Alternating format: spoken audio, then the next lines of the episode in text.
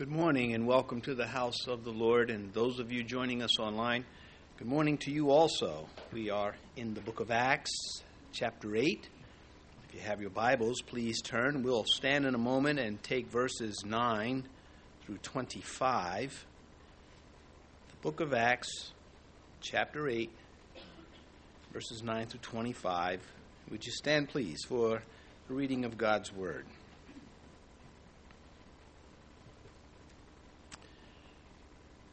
But there was a certain man called Simon, who previously practiced sorcery in the city and astonished the people of Samaria, claiming that he was someone great, to whom they all gave heed, from the least to the greatest, saying, This man is the great power of God. And they heeded him because he had astonished them with his sorceries for a long time. But when they believed Philip as he preached the things concerning the kingdom of God in the name of Jesus Christ, both men and women were baptized. Then Simon himself also believed, and when he was baptized, he continued with Philip and was amazed seeing the miracles and signs which were done. Now, when the apostles who were at Jerusalem heard that Samaria had received the word of God, they sent Peter and John to them who, when they had come down, prayed for them that they might receive the Holy Spirit, for as yet he had fallen upon none of them. They had only been baptized in the name of the Lord Jesus. Then they laid hands on them, and they received the Holy Spirit. And when Simon saw that, through the laying on the ha- of the hands of the apostles' hands, the Holy Spirit was given he offered money to them. I need to read verse 18 again. And when Simon saw that through the laying on of the apostles' hands the Holy Spirit was given, he offered them money, saying, Give me this power also, that anyone on whom I lay hands may receive the Holy Spirit. But Peter said to him, Your money perish with you, because you thought that the gift of God could be purchased with money. You have neither part nor portion in this matter of your heart. Your heart is not right in the sight of God. Repent, therefore, of this your wickedness, and pray God if perhaps the thought of your heart may be forgiven you. For I see that you are poisoned by bitterness and bound in iniquity. Then Simon answered and said, Pray to the Lord for me, that none of these things which you have spoken may come upon me. So when they had testified, and preached the word of the Lord. They returned to Jerusalem, preaching the gospel in many villages of the Samaritans. Please be seated. All right, my excuse is someone was pointing a laser light at my eye. What just happened there? Let's pray it doesn't keep on. Power to preach, that's what we're talking about this morning. I think, you know, when you put these, when a pastor puts these titles together, he can try to, you know, pump some steroids into it and make the title sound exciting so people will read it because people are influenced apparently by titles. But I'd like to, I'd rather stay focused on what's going on when the title is given. This is what's happening here. Now, last session in Acts, we read about the apostles uh, or the persecution that broke out in Jerusalem and that the believers were persecuted to preach. It spread them out. Well, now we're going to see in this chapter the power to preach. Satan thought the church was in retreat. He was wrong again. The gospel is being spread. Now, in this section of Scripture, there are some debated portions, and it's always unpleasant to deal with them. So I'll try to be quick when it comes to that, because I'm not trying to convince you to see it my way. I'm sharing with you as um, I believe the Spirit of God shared with me, and you make your, your call after that. But God allowed the believers to be persecuted and used this persecution so they could preach the gospel in areas that they otherwise would not have been so quick to visit. And so here we, we see the need not only for opportunity to preach, but power to preach. Philip had the opportunity and he had the power. And at, at the time, the Christians that were fleeing Jerusalem because of the persecution, they didn't know they were winning. We know that. We, 2,000 years later, we read their story and we say, look at that, man, this is great. Uh, that, uh, you know, Satan was really the one in, that was losing territory. But the Christians at the time, they felt that they were being chased. They were. And they did something with it. They were too busy trying to survive and to escape persecution to see what God was doing. Well, we're no better. You come under pressure in your life, your life starts falling apart, things going the way you never wanted them to go. You may miss that God is doing something nonetheless. These, these, these things are here for our edification. Not only is the Old Testament here for our edification, but so is the New Testament. We know their outcome. We know that they lost the battle but won the war. Maybe you are in a battle, a spiritual battle. Hopefully, at least at some point, you're in a spiritual battle for others and not just yourself. Maybe it's a lost soul. Maybe it's a loved one. Maybe it's a child. You feel like you're losing the battle. Remember, God put you and your Christianity, your personal relationship with Christ, God put you and that relationship into their lives, whether they know it or not, respect it or not, receive it or not. You should know it. You should respect it. We should all receive this. We are there to increase the chance of salvation. And it doesn't always happen uh, as quickly as we want or the way that we want. You'll be ministering to somebody for years, and some other Christian comes in and closes the deal. what is that? I've been preaching to this person, and you come along, and now they're saved. Let's get them unsaved so I can get it. Your suffering may be part of God's plan because that's what it takes, not because God gets a thrill out of our suffering. That is never the case. But because that's what it takes to defeat the wickedness that is here suffering. He was wounded for our transgressions, he was bruised for our iniquity. Chastisement for our peace was upon him, and by his pain, his stripes, we have been made whole. That's our example. Christ suffering for others. The big difference is he didn't have to. He could have just said, you know what, I'll stay here in heaven. I'm not going down there. But he does come here. So again, you may feel defeated, but Satan really is losing ground if you keep your head in the game. In this chapter, we see four groups receiving salvation. Well, in, in the book of Acts, not this chapter, in the book of Acts.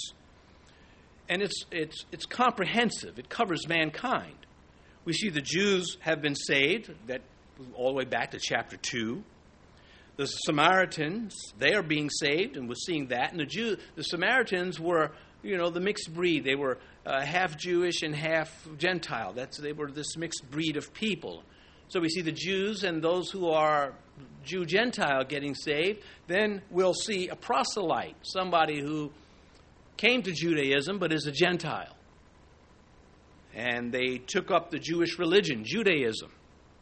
They get saved. And that person in this chapter happens to be an Ethiopian. We'll get that some other time.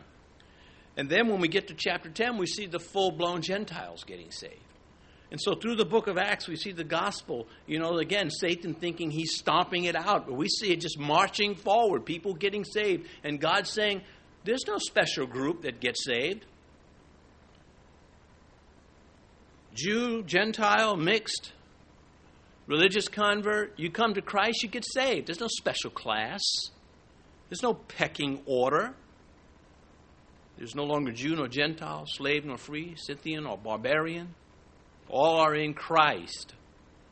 And these are the lessons that fly off the pages and are received by anyone who is willing to dig for them, who's willing to have them and do something with them. And when you go out and you share the gospel with anybody God puts in front of you, you're living it out.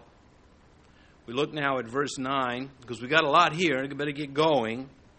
But there, were a certain, uh, there was a certain man called Simon who previously practiced sorcery in the city and astonished the people of Samaria, claiming that he was someone great.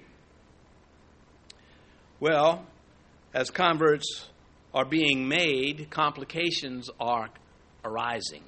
And this is going to be a complication. Nobody sees it yet, but it's there. Simon was a master of tricks and illusions, and he had postured himself as being somebody who was a go to guy for spiritual advice. There is no mention of his healing anyone, there's no mention of his helping anyone.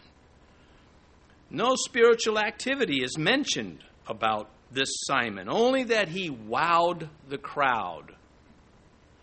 It says here, who previously practiced sorcery in the city. Now, that is critical to understanding what's going on in this section because it says he previously practiced, which means at some point he abandons this. And well, we, we come to it, of course, he gets saved. This is an indication that Simon abandoned the sinful life and um, embraced Christ and that it was genuine. See, now we're getting into the debate.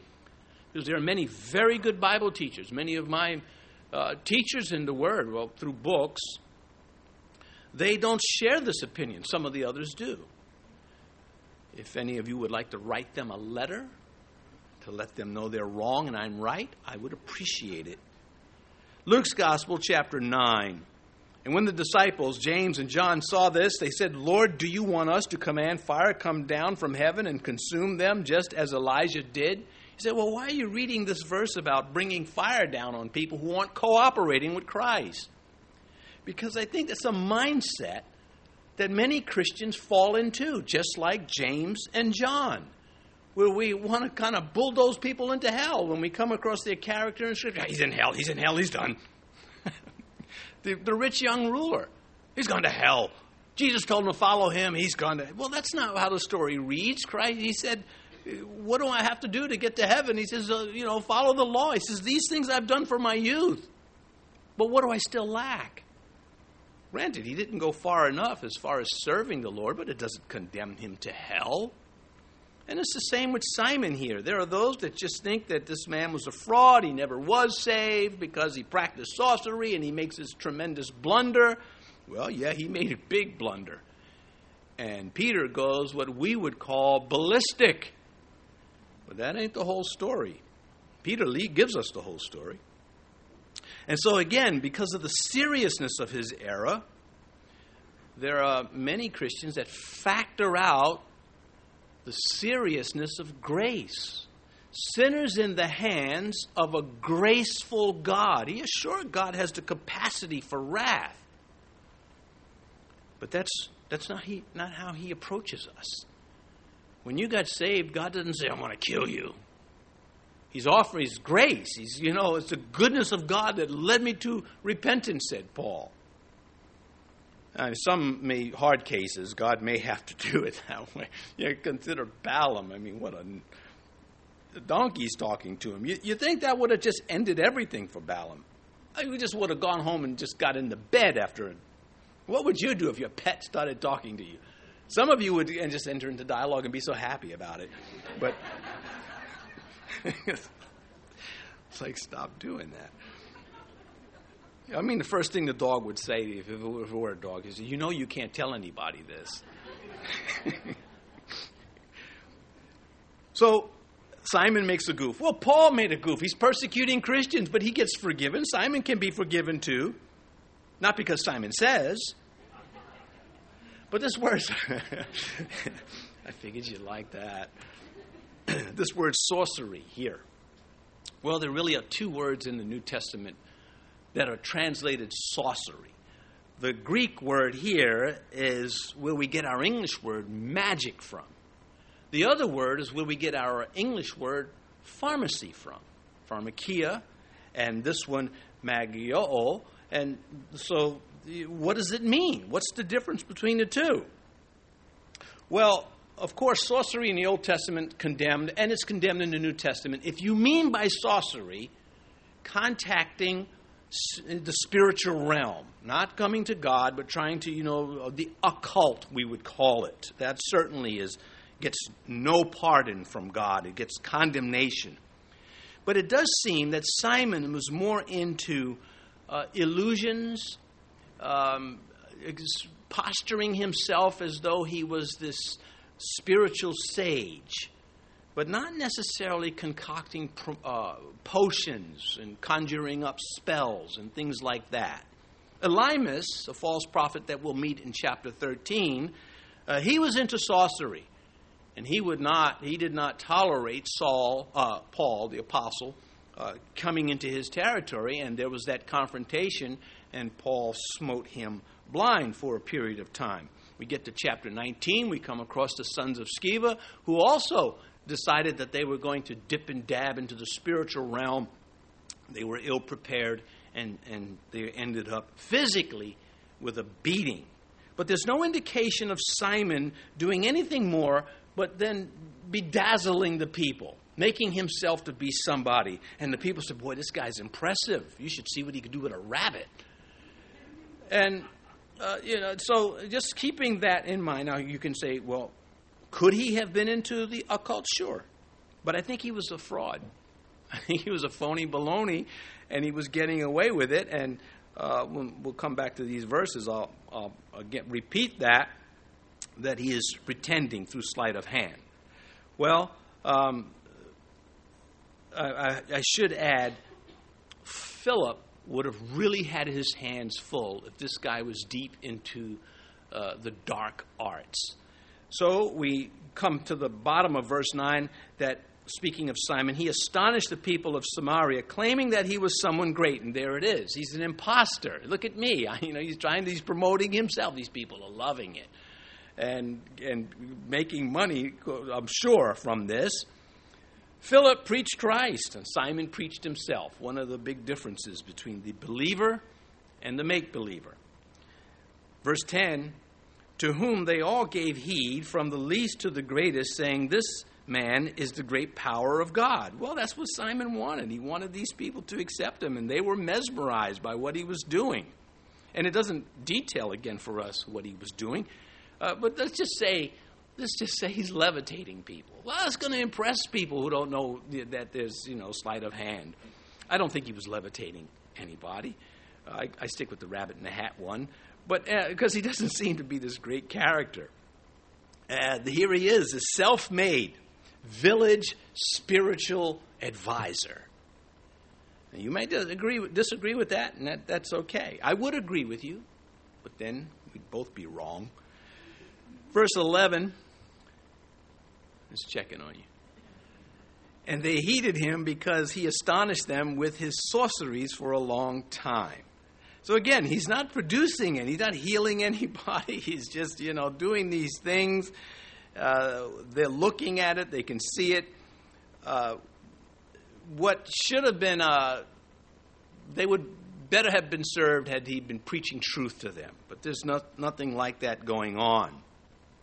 And when Philip comes, it will be the preaching of the word that turns everything around with signs and wonders. The miracle of spiritual truth defeating will defeat these this mesmerizing these mesmerizing wonders of Simon the miracle of spiritual truth. And it is a miracle when a soul converts from the world, from the self, from sin to Jesus Christ. When Paul says faith comes by hearing and hearing by the word of God, it is a miracle. Paul will write to the Ephesians warning them we should no longer be children, tossed to and fro and carried about with every wind of doctrine by the trickery of men in the cunning craftiness of deceitful plotting. Well, Ephesus was a huge city to whom he was writing at the time, and he knew that there were men like Simon and far worse than Simon. And he's telling the Christians, don't be wowed by things that aren't true. Stick to the unbroken witness of your scripture that goes back to Adam. Verse 12 But when they believed Philip, as he preached the things concerning the kingdom of God, in the name of Jesus Christ, both men and women were baptized. And so, whatever it was that Simon was into, it was all shoved aside by truth. Truth shows up and just overcomes. Now, we will get to uh, those in Acts that are into sorcery, into the occult. We will have those that are demonically influenced or and uh, possessed, but I don't think that's, again, so much the case here. Philip's arrival and work notified the people that they were incomplete. Maybe you go to church, you're a church goer, if that's all you do. You're not family yet. You have to have a relationship with Jesus Christ. You have to recognize that you lack something without Him. More than life, you lack salvation, security that comes from Jesus Christ Himself. And Philip's arrival notifies the people that they you look, you might have Simon and all that stuff, you're still going to hell. And they're responding to that. Satan says, Who wants to be a millionaire? Christ says, Who wants to go to heaven? Who wants to be born again?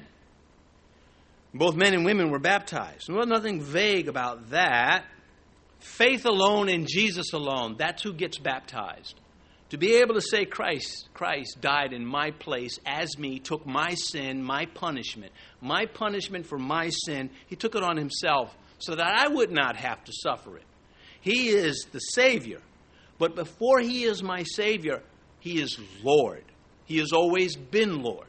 He is Lord from eternity past, and He will be Lord into, into eternity future. Those are the ones that get baptized in water. And if you believe Jesus Christ is that to you, your Lord and your Savior, and you have not been baptized, what are you waiting for? Now, we do not encourage the youth to get baptized, nor do we discourage them. We only want to be part of the process of a genuine baptism. That they're not saying, well, I'm going to get baptized because my friend's getting baptized. So we don't want to create that kind of environment for them. A lot of people do. You know, you see little four year olds getting baptized. Do they really understand what's going on? Because it's part of baptism is you have to understand that Christ is your Savior, you are a sinner. What, what it means to be baptized, what it is preaching. It, it's a sermon. All you have to do is go to Chop Chop Square in Saudi Arabia and get baptized in that square and find out what happens to you. They'll kill you.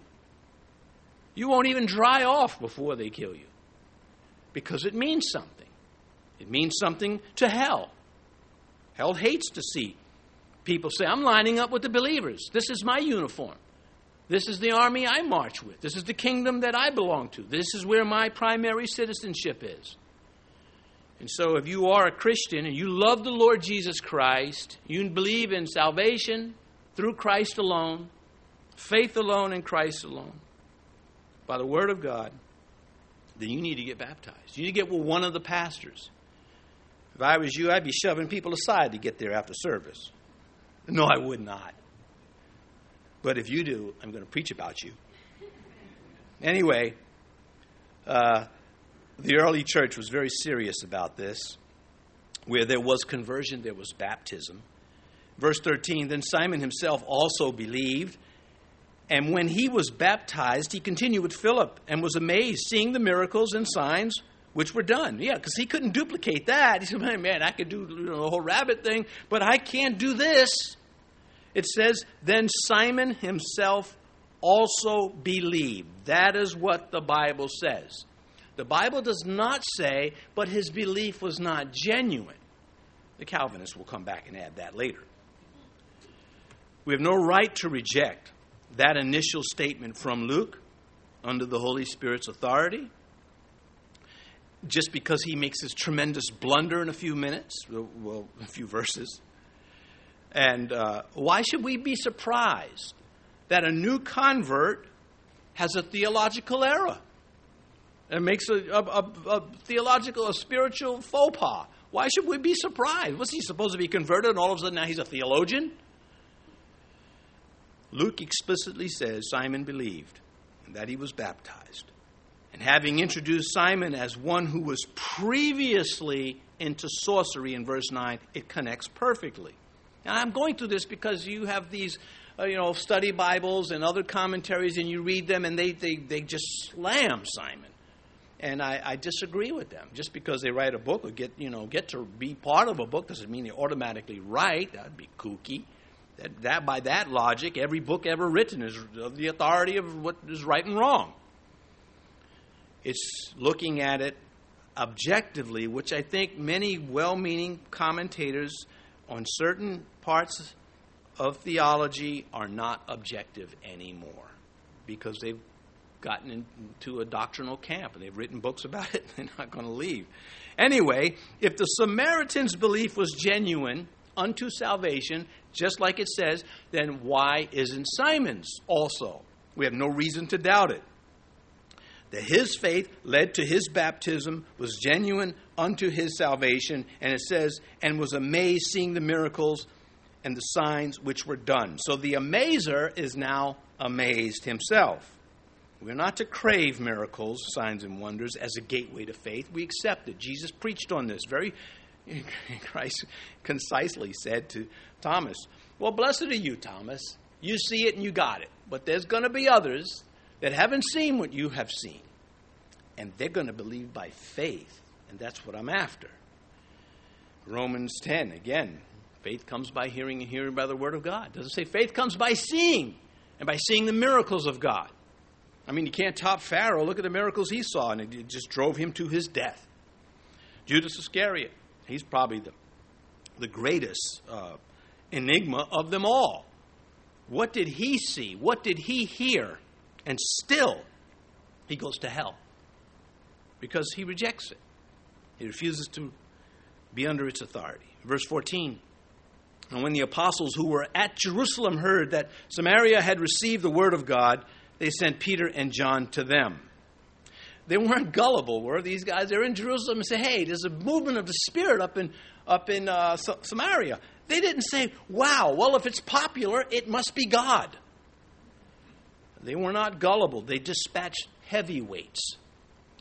Uh, do you, do you get any heavier than Peter and John? You do not among men. That's the top of the line.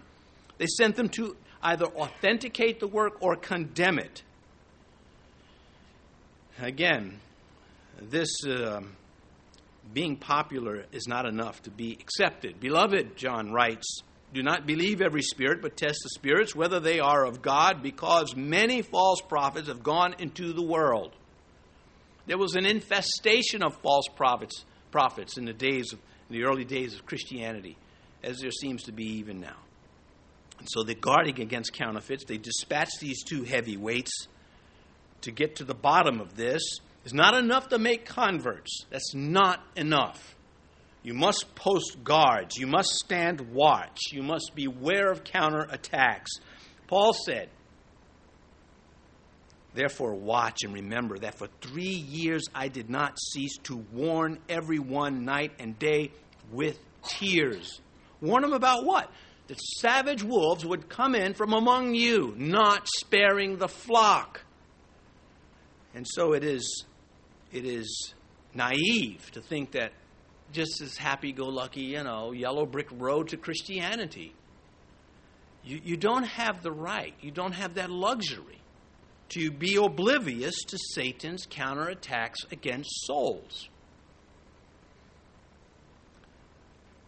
If once you become saved, those foreign influences have to be dealt with when you come into the kingdom.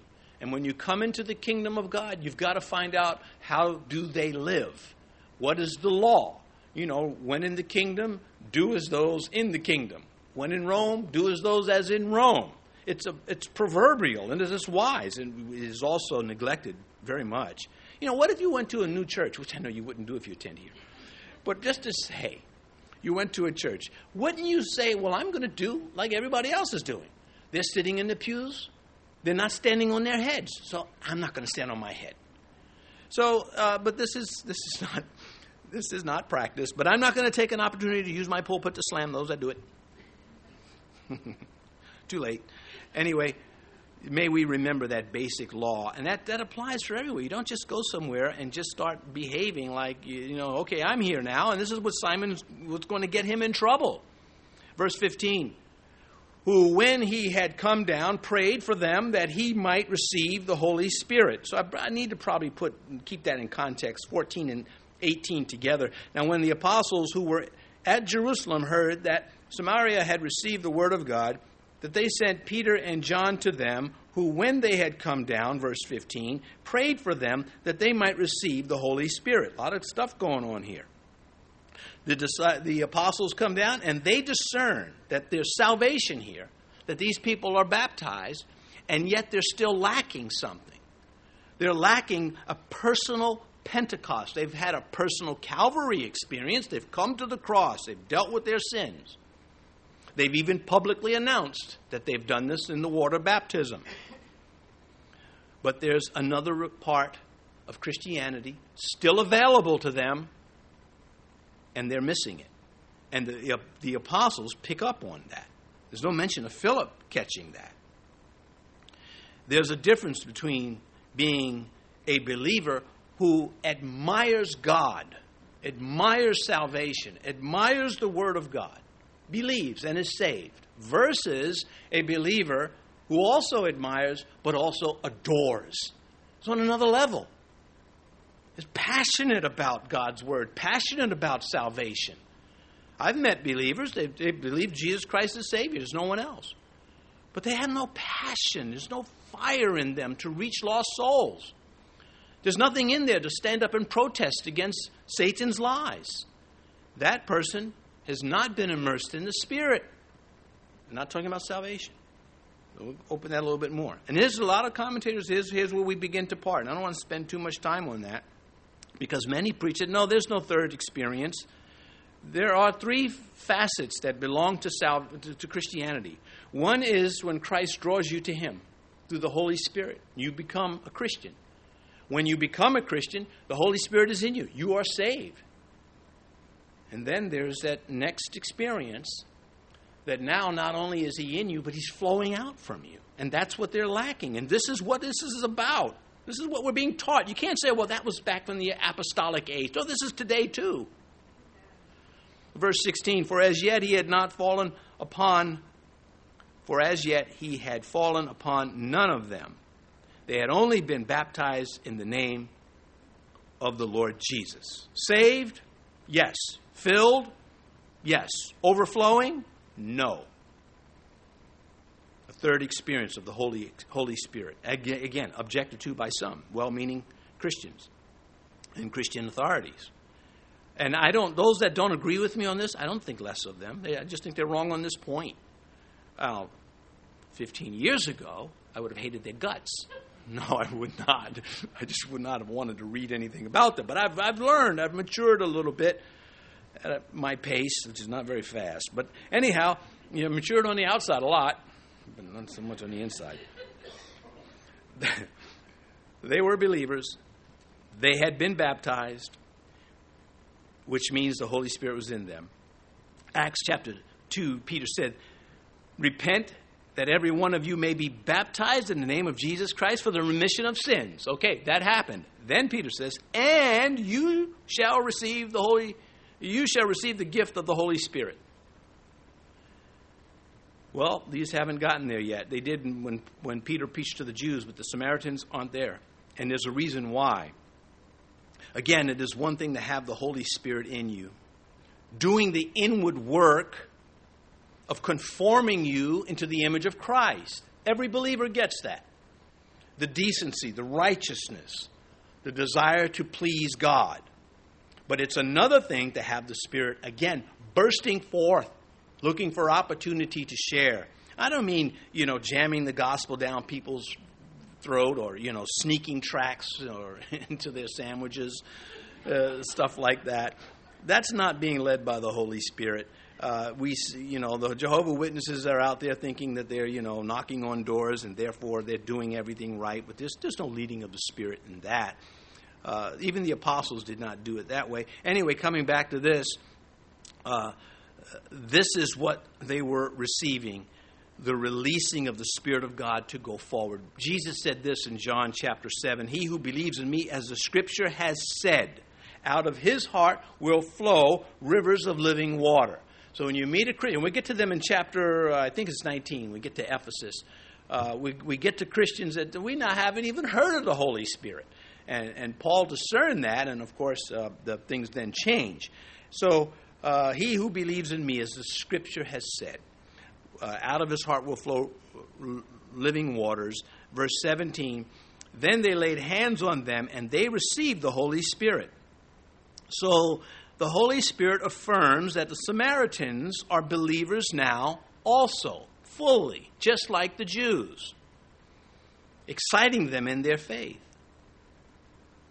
Salvation, again, is one thing, but to be able to have a desire to get others to be saved, that's another thing. Um, there is a distinct interval of time between the new converts being converted and baptized and the uh, coming of the Holy Spirit into their lives. And that's very interesting. And as I mentioned, that happens in chapter 19. They're already believers, but there's this long period of time before they enter into this third experience. Here, it seems that the Holy Spirit is delayed in his filling because he wants the apostles to introduce it. I do believe that Peter and John are sent up, the Holy Spirit overseeing this, because it must have their stamp of approval in the initial phases. This is transitional. Matthew 18 18, Jesus speaking to Peter, I say to you, whatever you bind on earth will be bound in heaven, and whatever you loose on earth will be loosed in heaven. These are the kings of the, he- of the kingdom, belongs to that. I'm, I do not have time to get into all of it. But here's where Peter's, actually, it's in Matthew 16, but Peter's getting the keys. Here in Matthew 18, this is the authority to administer church uh, discipline and authority in the apostles. And so it is important to note that the Samaritans did not receive the gift of the Holy Spirit when they believed. Philip, who was empowered to perform miracles, was not able to impart, to lay hands on them and give them this third experience in the Spirit. First experience of the Holy Spirit, He draws us to Him. Second experience, we become saved. Third experience, we are filled to overflow. So when Jesus says to Peter, I give you the king, keys of the kingdom, we see Peter the one unlocking the filling of the Spirit to the Jews in chapter 2, to the mixed Samaritans here in chapter 8, and then in chapter 10 to the Gentiles. It's Peter each time unlocking this uh, transition from Judaism and non Christianity into uh, Christianity with the Holy Spirit. He is unlocking doors and he is confirming it. The I, I don't want to get too far ahead, but no Christian should feel like they are a second class citizen, whether they have been filled with the Spirit or not. Once you believe in Christ, you are a citizen of heaven. But there's still more. Romans chapter 1 For I am not ashamed of the gospel of Christ, for it is the power of God to salvation for everyone who believes, for the Jew first, and also for the Greek. And that's what we see happening in Acts chapter 2, chapter 8, and chapter 10. This progression that all the people are, are being drawn in equally to salvation. Uh, and this should, um, this should excite us. So, but I want to go back to these three experiences from the scripture. John chapter 14, Jesus speaking, I will pray the Father, and He will give you another helper. That is the Holy Spirit. That He may abide with you. Now, that Greek word for with, that preposition, is para, coming alongside of the Spirit of truth, verse 17 of John 14, whom the world cannot receive because it neither sees Him nor knows Him but you know him, for he dwells with you. Now, that preposition, uh, en in the Greek en, and will be in you. That preposition, that promise, he will be. He's with you, he's in you, but he's not yet overflowing from you. That's what Jesus is saying. And that Greek word, that preposition in the Greek is epi. Uh, it means everything. Because when we get to chapter 8, we read, But you shall receive power when the Holy Spirit has come upon you. Epi, there's that preposition again. And you shall be witnesses to me in Jerusalem, Judea, Samaria, and to the ends of the earth. Philip is a witness in Samaria. He is filled with the Holy Spirit, is flowing out of him, epi. All three experience of, uh, experiences have been captured. One, to woo you to Christ. The other, to bring you to Christ, to make you perform shape us into the image of Christ, 2 Corinthians 3:13. For we all with unveiled face beholding as in a mirror the glory of the Lord and are being transformed into the same image from glory to glory just as by the spirit of the Lord. And there's that process that begins once we come to Christ and the spirit is in us. But that third experience is what lacking. I know I'm repeating this. I'm repeating it on purpose because there aren't many churches out there that preach this because they've all sort of locked step. I think out of a fear of the book of Acts. That if we tell you that the gift of tongues is still available, that somehow you're all going to go crazy and start speaking tongues on the telephone with each other. And it is the, these fears that the, these uh, well meaning and analytical and great minds try to come up with ways to say, well, it was for them, and the gifts have ceased, but yet they still promote the gift of teaching. I don't see how you can cherry pick it. Uh, I, you know, you can't take that approach. We, they don't do it with other doctrines. Why do it with this one? Because of the abuses. We covered this in the introduction to the book of Acts. Verse 18 And when Simon saw that through the laying on of the apostles' hands the Holy Spirit was given, he offered them money, saying, verse 19, Give me this power also, that anyone on whom I lay hands may receive the Holy Spirit. And so Simon is impressed by this. But he was first impressed by the preaching of Philip, and that's how he got converted. But he makes what is not uncommon a rookie mistake. He brings strange fire into it. Well, Abraham's sons did that. Doesn't mean they went to hell, they were struck dead, but so was Uzzah. They weren't unrighteous men, they were just out of bounds at a critical stage, and God made that message clear. Don't read of it happening, happening again because that's how clear it was. And here, Simon makes this rookie mistake, applying the old life ways to the new life. Now, even today, magicians have a history of buying and selling their tricks. They come up with an illusion, and another magician will say, I'll give you $100,000 for that. That's a pretty neat trick. And, and then he, so here's Simon. He's probably thinking, well, this is how we do business. This is how, what do you think I learned all my stuff? I've been going around the ancient world buying these tricks. And it's made me somebody. Well, I'd like to buy this one now because he doesn't understand what's going on and which again we can't fault him he's a new convert but peter oh man peter talk, uh, is not going to have any of this he's going to be brutal and so we'll, we'll get to that in a moment uh, but what is surprising not surprising that simon would make this mistake what is surprising is that there are people who pay for prayer cloths and holy water and holy oil i mean what are you doing don't you have faucets at home you actually think that somebody, I don't know, in some other state can pray over a bottle of water and sell it to you as holy water? Do you really think that? What about the oil? I mean, it's just olive oil, double virgin. I, I mean, it, it's just it's these are sim- symbols. There's no power in this stuff. I, I mean, if they, they would sell you the ark if they could get you to buy it. So I, I don't get it. Abysmal ignorance of biblical things in, in the name of Christ. Uh, simony is a word that we have, buying and selling spiritual benefits or church positions. In the Dark Ages, you know, 980 something to 1000 and something, uh, there was open bribery in the Roman Catholic Church where the office of the Pope was being sold repeatedly to the highest bidder. That, that is along the same lines. You say, don't these people read the Bible? No, only the parts they want. So, anyway, too bad Simon didn't ask Philip, How do I evangelize? I said he's just attracted to this power. Now, verse 20. Here comes the hammer. Peter, the hitman apostle. Peter said to him, Your money perish with you because you thought the gift of God could be purchased with money. You would think that would be enough. Okay, Peter, you got him. Oh, Peter's just getting started.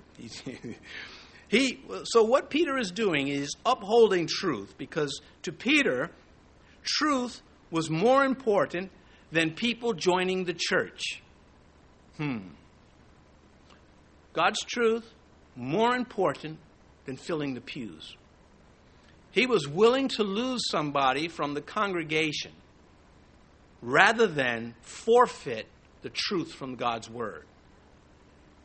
Today, there would be church goers who have no relationship with Jesus Christ, well, maybe they do even. And just because churchgoers can, can, can be born again on fire for Christ and still wrong. It's never happened to me, but I'm sure it's happened to you. Okay, back to this. Today, these churchgoers, some of them, would say that Peter was unloving, that he was harsh, he was mean spirited, he was arrogant. Peter is right on. And, and you know, Calvary Chapel, the movement under Pastor Chuck, God gave another gift to the church other than Pastor Chuck in the form of a man named Romaine. He had no other name, just Romaine. Why they named him after lettuce, I don't know, but every time I think about him, I want a salad. Anyhow, Romaine was no nonsense. Uh, I mean, he was he was the bodyguard, church guard. He kept those hippies in line, and uh, he would flay them. Uh, it, it, was, uh, and so when I come across a Calvary pastor who doesn't like Romaine, I don't like them. Just like sorry, no, uh, uh, I'm serious. because I don't, I don't want to say I don't like them, but they won't be preaching in this pulpit because they're telling me that they missed the point of somebody having to shield the pastor. Because if the pastor goes around and says, hey, get your feet off that seat, well, that's not going to work well for the church. If the pastor's going around correcting people on that level. But to have a guy like Romaine do it, that works pretty good. Because they see the pastor still loves me, but we got this guy over here and it worked wonderfully. Now, I'm being very short about this and throwing in some humor, but the bottom line, he was a gift to Calvary Chapel. And we would not have experienced the movement as we have if God did not send such a man. We need people to stand up to people who are wrong. And there's a right way to do it and a wrong way to do it. Peter has nobody to do that. John doesn't really have. Well, John, I mean, I'll take that back. John called fire down like him and his brother wanted to do earlier. But Peter is the one that's doing it. Verse 21. Now, if I have excited questions about Romaine, feel free to ask me because I love talking about him. I've got stories on him, and he was just a really a gem, uh, and I miss him very much. Anyway, verse 21 You have neither part nor portion in this matter, for your heart is not right in the sight of God. So, not merely was Simon wrong on the outside, he's deep wrong in this view on the inside. Uh, Simon says, I'll buy it. Peter says, You're wicked. Verse 22. Repent therefore of this your wickedness and pray, God, if perhaps the thought of your heart may be forgiven. So Peter is now disfellowshipping him. But he's giving him a chance to be reinstated at the same time. He's saying, You can't come back to this church unless you fix this. And in this case, he could fix it right away. Sometimes they, they can't fix it right away. They've got to go home and do it. But here he has the, he's giving him the solution. And solutions usually are better than executions. Solutions are usually better than executions. Verse 23 For I see that you are poisoned by bitterness and bound in iniquity. Man, this is a heavy hit. Imagine, imagine the pastor saying this to you. You go to visit a church and you do something, and he tells you you are poisoned by bitterness and bound in iniquity. You're tied up in evil. You got shrink wrap of evil all around you. So we picture here a well that is poisoned. That is Simon.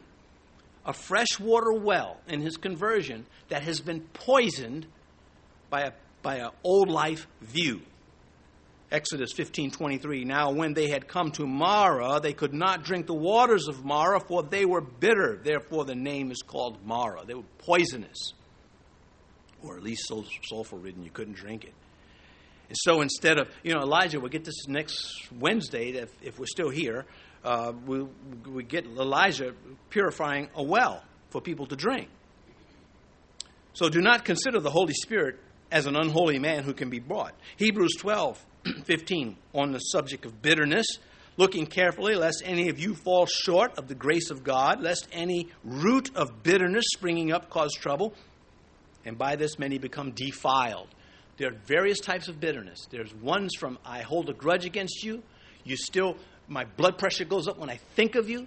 I can't stand you. I never want to see you. That kind of stuff will destroy you. And you better learn to deal with it. You better learn to parry that kind of bitterness. Jeremiah 2:19 Your wickedness will correct you and your backsliding will rebuke you. Know therefore and see that it is an evil and bitter thing that you have forsaken Yahweh your God and the fear of me is not in you says the Lord Yahweh of hosts. As to iniquity, Psalm 116 verse 16 O Yahweh, truly I am your servant, I am your servant, the son of your maidservant. You have loosed my bonds, the iniquity freed from it. Remember, he said Simon was bound in iniquity. Proverbs 5:22. His own iniquities entrap the wicked man, and he is caught in the cords of his sin. Well, that is true, and that's what, you know, Christ says, if the Son makes you free, you will be free indeed. The gospel liberates. And Simon is tangled up here. And Simon Peter is, is not, uh, he, he is being very thorough with this. You know, as a pastor, if a new Christian says something to me that is wrong, I have to say something. I can't let them go away and then a year later come back and say, Why didn't you tell me I was wrong with that? It may hurt them, it may keep, chase them from the church, but I can't give them a pass. If there's something minor, I'm certainly not going to slam them. But if they say something like, you know, Jesus is one of the Saviors, man, they're going to get it. It's like, you will not say that to me in, in the church that I pastor and me just blink at you. And uh, it should be that way with, with you too. They're just, you don't call yourself a Christian and you've got co uh, saviors.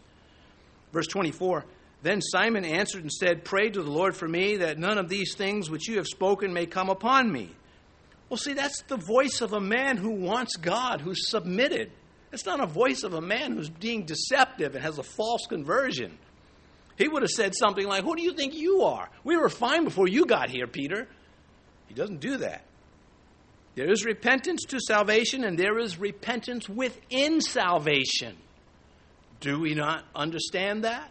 You'll find out when you drive out of here. You're driving down the road and that person just makes you irritated. I get irritated at what other drivers might do. That's how bad it is for me sometimes. You know, he might cut me off. I never liked him. Hyperbole. Uh, anyway, trying to identify with your struggles. Anyway, we're almost done. This illustrates for us that when people are delivered from Satan by the Holy Spirit through Christ, they may bring in ignorantly blasphemies.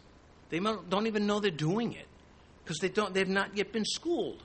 Who needs teachers if we just know everything right away? Well, the, God has given us teachers. New citizens must learn how the laws of the kingdom work, and Simon is learning.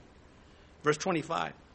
So when they had testified and preached the word of the Lord, they returned to Jerusalem, preaching the gospel in many villages of the Samaritans. So the apostles, they are beginning to see the work that Christ started goes beyond the Jewish people. They were Jewish. And they're now seeing, you know, the Samaritans can get saved too. We saw the Holy Spirit confirm this for us, which is one of the reasons why this at this transitional stage is so critical. God first used the Jews to spread the good news to other peoples. And we're all equal now. So I hope uh, we've covered a lot with, you know, the argument about have the gifts ceased? Was it just for them? There's no mention of speaking in tongues. Did they speak in tongues? Was that the sign? No, who knows? Maybe they just praised God zealously. It doesn't have to be tongues that confirms that you're filled with the Spirit. It can just be you go up and start sharing the gospel with people. Um, may we may we not be biased in our theology, but may we remain objective. Let's pray. This morning, Father, a lot of material for us to ponder, a lot written on these things by so many of your servants. May we not lose the spirit of, Lord, what do you say when we come to our word, to church, or wherever it is we, that you find us considering doctrine, Christian behavior, things that belong to you. May we not lose our ability to be objective in the Spirit. If you are just a church goer, you've never opened your heart to Christ, I'm sure you've got your excuses why, you know, oh, those Christians are this, or, you know, a pastor did this to me one time, once a Christian beat me up, or whatever it may be. Uh, the Christ doesn't call you to get saved by what other people are doing. He calls you to be saved by what He has done. And He offers. He offers you to receive it by, by trust in Him. We call it faith. Christ says, Jump, and I'll catch you into my arms. Because there, there are no other arms that you can land, land in and, and be saved. If you would like to open your heart to Jesus Christ, you have a chance right now. I suppose that the angels are very perplexed by those who keep putting it off, putting it off, as though that's going to work well for them. Maybe you've been putting off your confession of faith for who cares what reason you've been putting it off. And God is saying, today is the day of salvation. It's going to get harder. You better act. You better take that step. Lest this thing blow up on you. This thing called life in sin. If you would like to receive Christ, then come get him right now. Receive what he has to offer. If you say this, Lord Jesus, I, I am a sinner. I have broken your laws, your commandments, not the churches, not the pastors, not the Christians' laws, your law. And I ask you to forgive me. You, being God, have every right to make law, to make requirements on me. And I come to you and I ask you to forgive me for my sin. I come to you because you're the only one that can forgive me of my sin, that died for me, that loves me, and that welcomes me as I am. Anybody can make a religion for good people, but you've made one for sinners to come, to get to heaven. I give my life to you right here, right now. Now, Father, if anyone's made this prayer this morning, may they not back away from it. Give them the courage to embrace their confession. We pray this in Jesus' name. Amen.